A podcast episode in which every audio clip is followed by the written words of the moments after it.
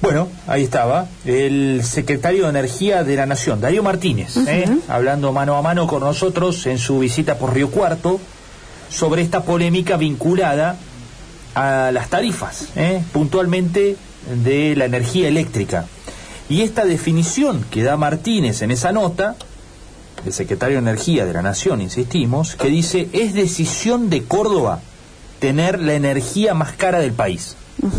Esta es la definición que da Martínez, ¿no? Y le preguntábamos justamente por la brecha que hay con Cava, si esto no tenía que ver con este, cierta prioridad que tenía en el reparto de subsidios la nación con ese distrito, eh, y si, en definitiva, ahí no había en el fondo una inequidad en la decisión de que, por ejemplo, las distribuidoras para el AMBA dependan de la nación y no de las jurisdicciones, ¿no? ¿Por qué Córdoba tiene que hacerse cargo de su distribuidora, Santa Fe, Corrientes, todas las provincias, y en el AMBA las distribuidoras de Nor y de Sur no dependan del gobierno de la Ciudad Autónoma de Buenos Aires o de la provincia de Buenos Aires, ¿no? del gobernador Kisilov o de la Reta? Y si esa dependencia de la nación no implicaba parte de esta brecha que vemos en el pago de la factura. ¿no? Porque esa brecha existe. ¿Cuál es la explicación de esto? ¿no? ¿Por qué aquí alguien paga, este, no sé, dos mil pesos y en Capital Federal, a lo mejor en un barrio acomodado, la Capital Federal, en Puerto Madero, por el mismo consumo que acá se paga dos mil pesos, allá se paga 350? ¿no? Bueno, eh, lo que dice Martínez es que esa diferencia es responsabilidad de Córdoba. Claro. ¿No?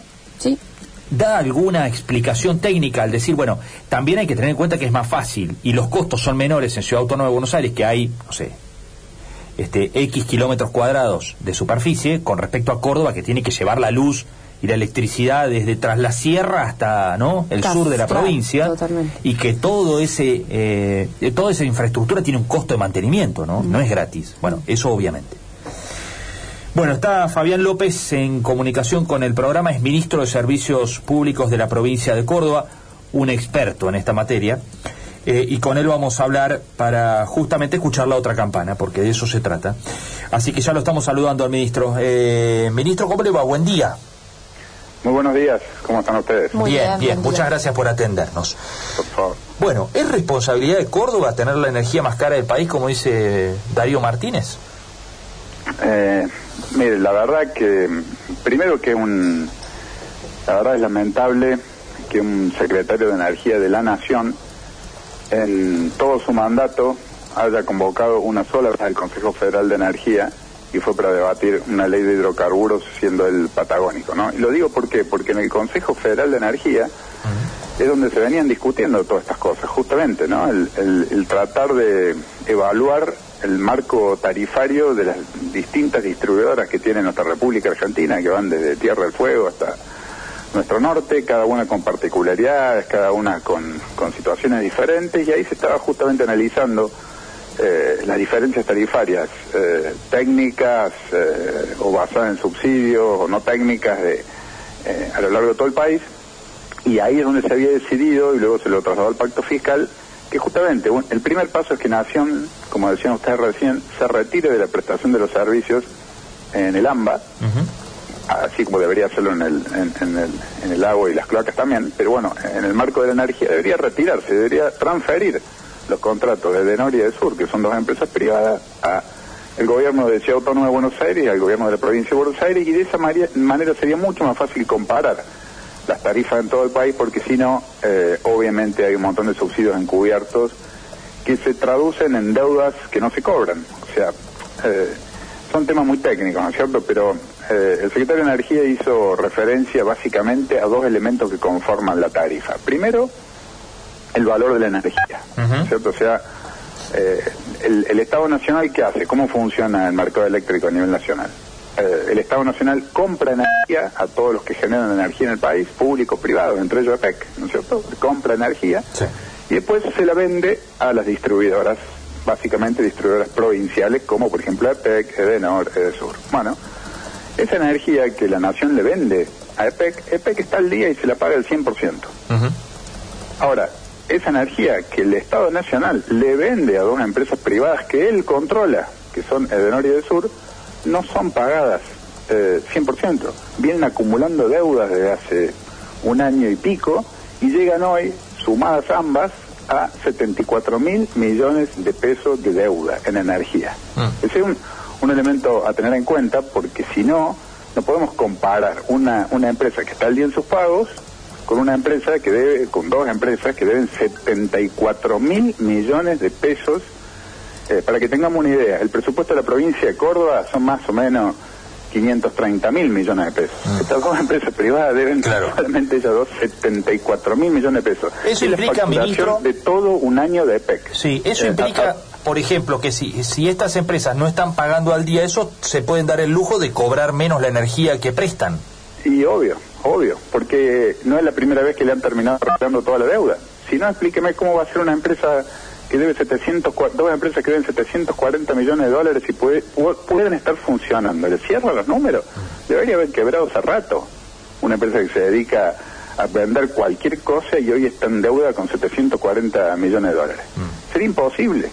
No cierra por ningún lado mucho menos haber vendido una de las dos empresas como ustedes seguro están al tanto que se ha hecho hace pocos meses, ¿no? O sea, la verdad, atrás de esto, si uno bucea y empieza a buscar recortes periodísticos, periodísticos se da cuenta que hay una resolución dando vuelta del Ministerio de Energía de la Nación por la cual se le va a dar un subsidio de 45 mil millones a las dos empresas.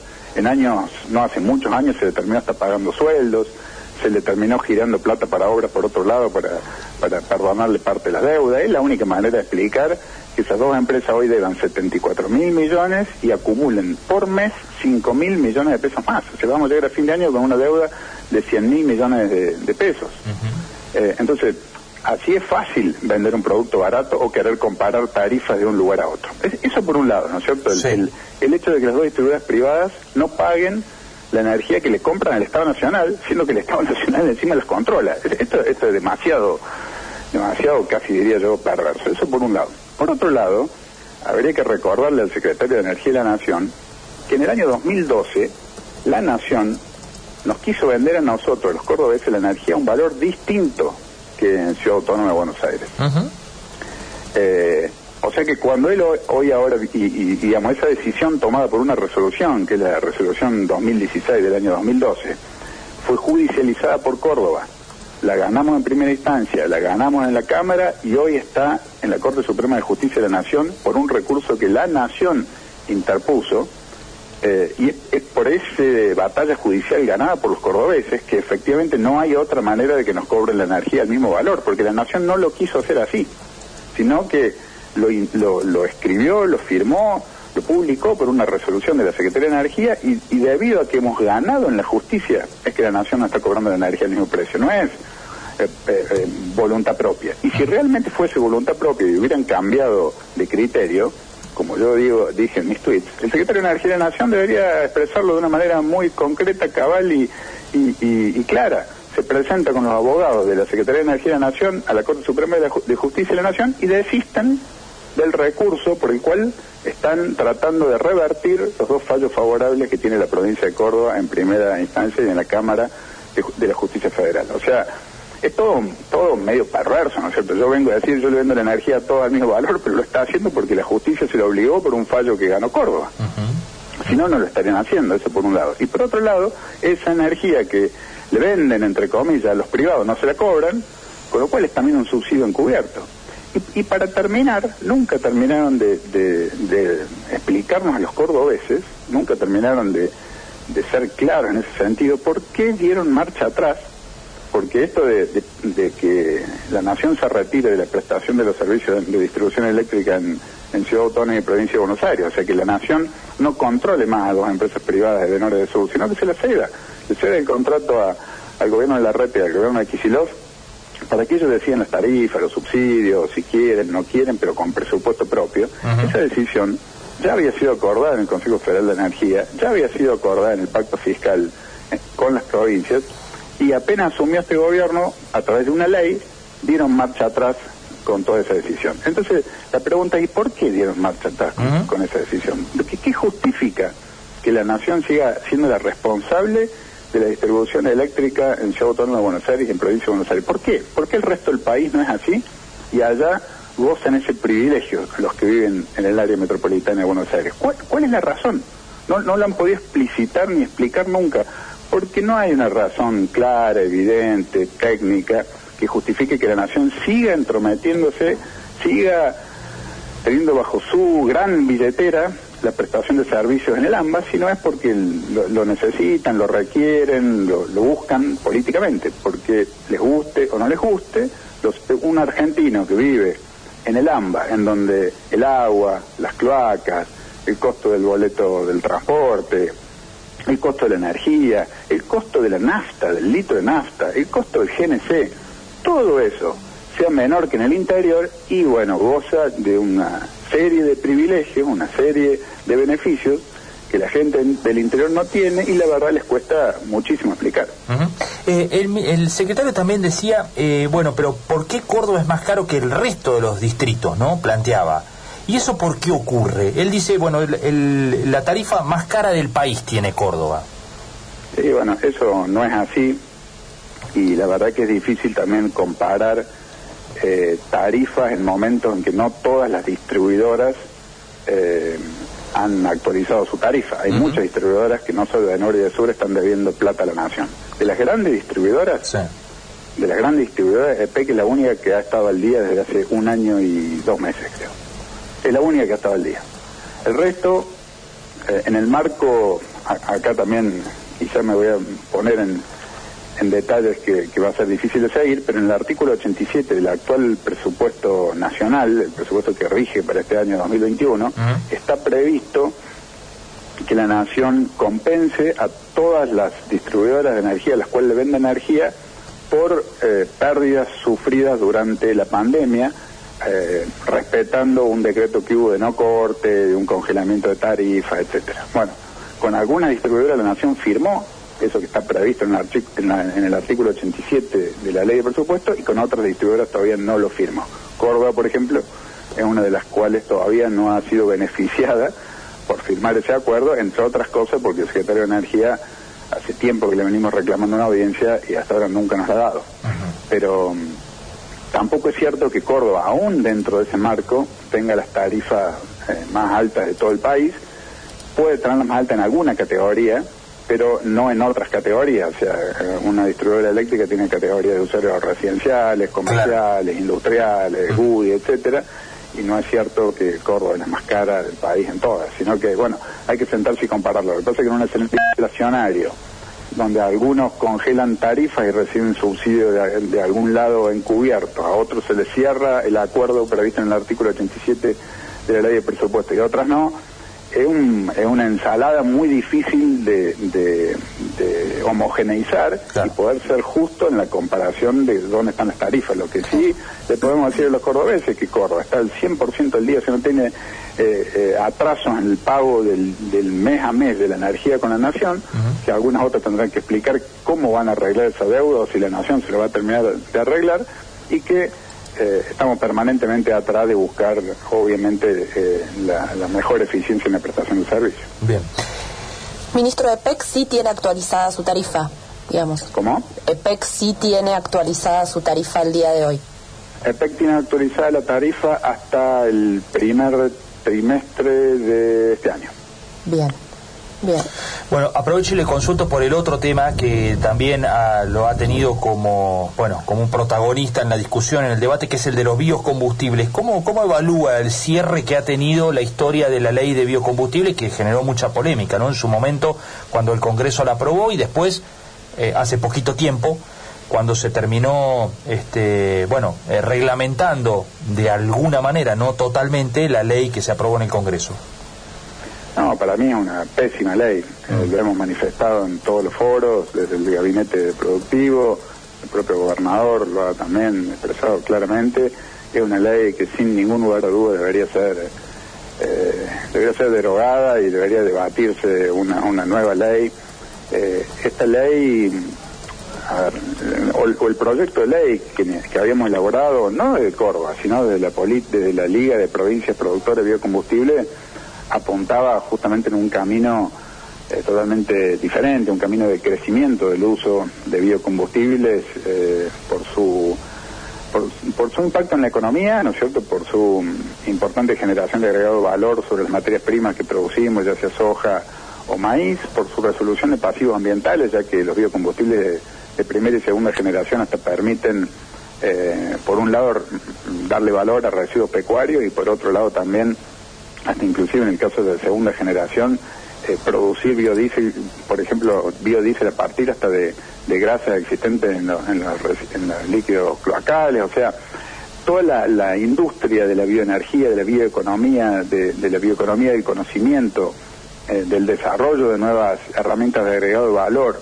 de las inversiones que eso genera, en el mundo está yendo atrás de, eh, este camino, de, producir un mayor corte en, en, las naftas con bioetanol, el mayor corte en el gasoil con biodiesel, el mayor corte de gas natural con biogás, etcétera, que busque, por un lado, a través del uso de, combustibles renovables, traccionar una economía que agrega valor, que genera inversiones, que genera empleo de radio, que resuelve pasivos ambientales, etcétera. Esa es la visión global genérica y potente y fuerte que tiene el desarrollo de bioenergía y biocombustible. Y, al final de todo eso, en lugar de tener una mirada global atada para nosotros y para muchos eh, que trabajan en el tema, atada también a que Argentina respete lo que ha escrito en sus compromisos internacionales en el marco del Acuerdo de, París, en el marco de, las Naciones Unidas, en el panel intergubernamental de cambio climático, en donde en diciembre habría propuesto mayor uso de biocombustible, nos estamos comprometiendo a no superar los 300 millones de toneladas de dióxido de carbono equivalente emitidos acá el año 2030. Digamos, hay un conjunto de, de compromisos que de no cumplirlos no, no, no va a ser gracioso no cumplirlos. Al no cumplirlos para el país va a tener sin ninguna lugar a duda eh, la imposición de barreras comerciales o de dumping para vender nuestros productos afuera si es que no estamos certificando que cumplimos con esos acuerdos de reducción de emisiones. Bueno, todo esto configura una política de Estado que, que atada a economías regionales de nuestra región debería haber sido potenciada, deberíamos haber buscado cómo crecer en ese marco y al final terminamos discutiendo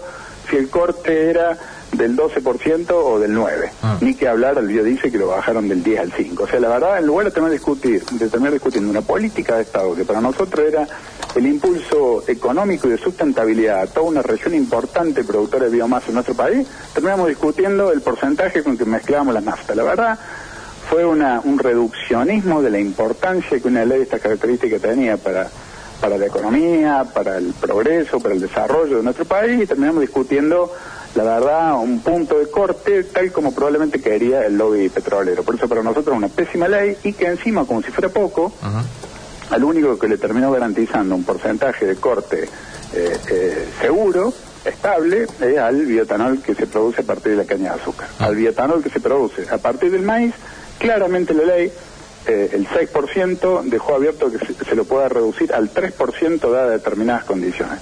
Ahora vinieron a Córdoba a decirnos, como si hubiera sido un gran logro, que a través de una resolución de un secretario, eh, mm, digamos, aseguraron que nunca iba a bajar del 6 al 3. La verdad que, mire, empezamos pensando en una ley de política pública que desarrolle todo un sector de la economía nacional y ahora vienen a vendernos que, que quedémonos tranquilos que a través de una resolución eh, el, ese 6% nunca va a bajar al 3%.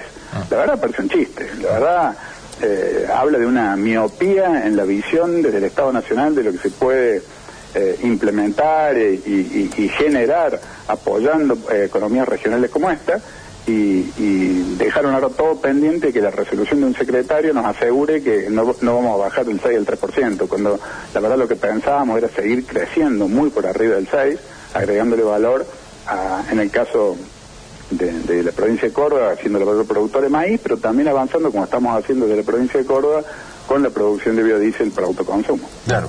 Bueno, ahora sí la última. Eh, ¿Escuchó el video de ayer del presidente con que Córdoba debe integrarse a la Argentina? ¿Qué le pareció? la, verdad, eh, creo que a todos los cordobeses no, nos dolió, nos sorprendió, pero yo lo entiendo como una declaración de un Estado Nacional que está preocupado por Córdoba, obviamente, por las posiciones que toma Córdoba, que, decimos las cosas cuando hay que decirlas, que defendemos los derechos, los derechos de lo que creemos que tiene que ser defendido, como esto que acabamos de expresar, pero también como una expresión de alguien que ve con preocupación que Córdoba no se transforme, como lo ha hecho otras veces a lo largo de la historia en nuestro país, de eh, una iniciativa más grande de reclamos del resto del interior de nuestro país, de que se acaben privilegios para algunos que, que viven en algunos lugares de Argentina en detrimento de otros, ¿no es cierto? Yo creo que eso es lo que más le preocupa. Ah, y, y, lo entiendo así, la verdad que Córdoba en este momento está liderando o está buscando encabezar un reclamo del interior de nuestro país para que haya un reparto más justo y equilibrado eh, de subsidios y que también se acaben algunas discriminaciones y por otro lado que se den los debates necesarios de aquellas leyes que nuestro país necesita, como las que acabo de mencionar, que es la ley de biocombustible, ah. en defensa de toda una economía que buscamos que crezca, que agregue valor, que genere empleo y que permita que Argentina en definitiva deje atrás un pasado de fracaso al cual hemos venido a, caer lamentablemente con un 50% de pobreza, 50% de inflación, bueno, y todos los datos nefastos que nosotros conocemos de nuestra historia macroeconómica actual. Bien. Ministro López, le agradecemos mucho estos minutos, ha sido muy amable.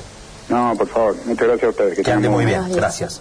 Ahí estaba el ministro de Servicios Públicos de la provincia de Córdoba, Fabián López, analizando toda esta cuestión de la polémica, ¿sí? con la mirada desde Córdoba del tema tarifario eléctrico, del tema de los biocombustibles y de esta expresión que ha dado el eh, presidente de la Nación ayer cuando dijo que Córdoba debe integrarse al país. ¿eh? para, bueno, el ministro, esto último tiene que ver con cierta preocupación que tiene el gobierno nacional de la no alineación política de Córdoba y que Córdoba, bueno, puede ser, dijo, como en otras ocasiones, la primera expresión de algo mucho mayor del interior de la República Argentina en contra de ciertos privilegios que tienen otras jurisdicciones nacionales. Bueno, eh, claramente rechazando esta posición del secretario de Energía de la Nación, Darío Martínez, de que es decisión de Córdoba tener la energía más cara del país.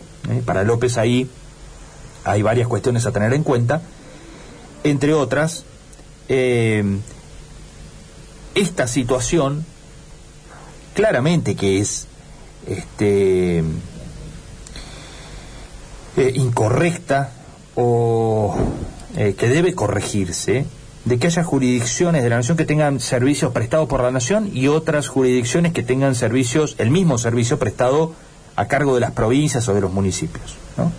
Por ejemplo, ¿por qué la Ciudad Autónoma de Buenos Aires tiene a AISA en la prestación de agua y cloacas, que es una empresa nacional? Por lo tanto, está dentro del presupuesto nacional.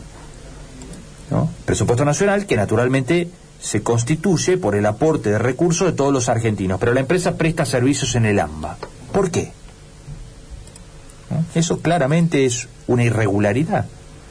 Es decir, que los argentinos, todos los argentinos, el formoseño, el santacruceño, el mendocino, en definitiva, terminan aportando plata a un presupuesto que en alguna porción va a prestarle servicios de agua y cloaca al conurbano. Y por otro lado tiene que poner otra vez en su provincia o en su municipio para tener agua y, servicio de cloaca propio. Es decir, que pone dos veces, una para sí y otra para un tercero. Esto es lo que ocurre con AISA. Edenor y Edesur tienen, dependen también de, la órbita nacional y prestan servicios ¿dónde? En el AMBA. ¿Por qué? Mientras acá está EPEC, o en alguna localidad del interior hay una cooperativa, o la EPE en Santa Fe, o EDESA en Salta, o, ¿no? Como se llame. En ese caso ocurre lo mismo. ¿Por qué la nación se mete a prestarle servicios a Lamba y no se mete a prestarle servicios a Río Cuarto, por ejemplo?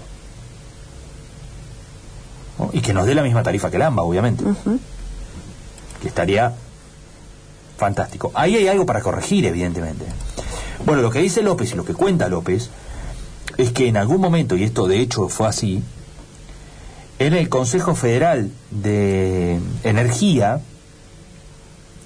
se había avanzado años atrás para que la Ciudad Autónoma de Buenos Aires se haga cargo de su distribuidora de energía y resuelva qué hacer, si sube la tarifa, baja la tarifa, si la regala, haga lo que quiera, pero con recursos propios de la ciudad de Buenos Aires. Y que Kisilov tome la distribución del conurbano que corresponde a estas empresas y también se haga cargo de eso, que suba la tarifa, la regale, lo que quiera, pero con recursos de la provincia de Buenos Aires, como hace Córdoba, como hace Santa Fe, como hace Tucumán. Porque si no aquí hay un tipo de prestación para uno y otro tipo de prestación para otro. Y en el medio encima hay una diferencia tarifaria enorme. Encima, ¿no?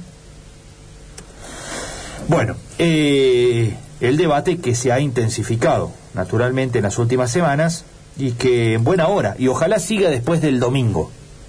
¿eh? Ojalá tenga vida este debate mucho tiempo más y lleguemos a alguna situación de mayor equidad de lo que existe hoy. Porque recién decía López, agua, no solamente es agua, electricidad, sino también es nafta, uno cuando va a cargar, ¿por qué acá pagamos más caro la nafta que en la Ciudad Autónoma de Buenos Aires? Eh, y no solamente es nafta, es agua, es cloaca, es todo más barato allá. ¿no?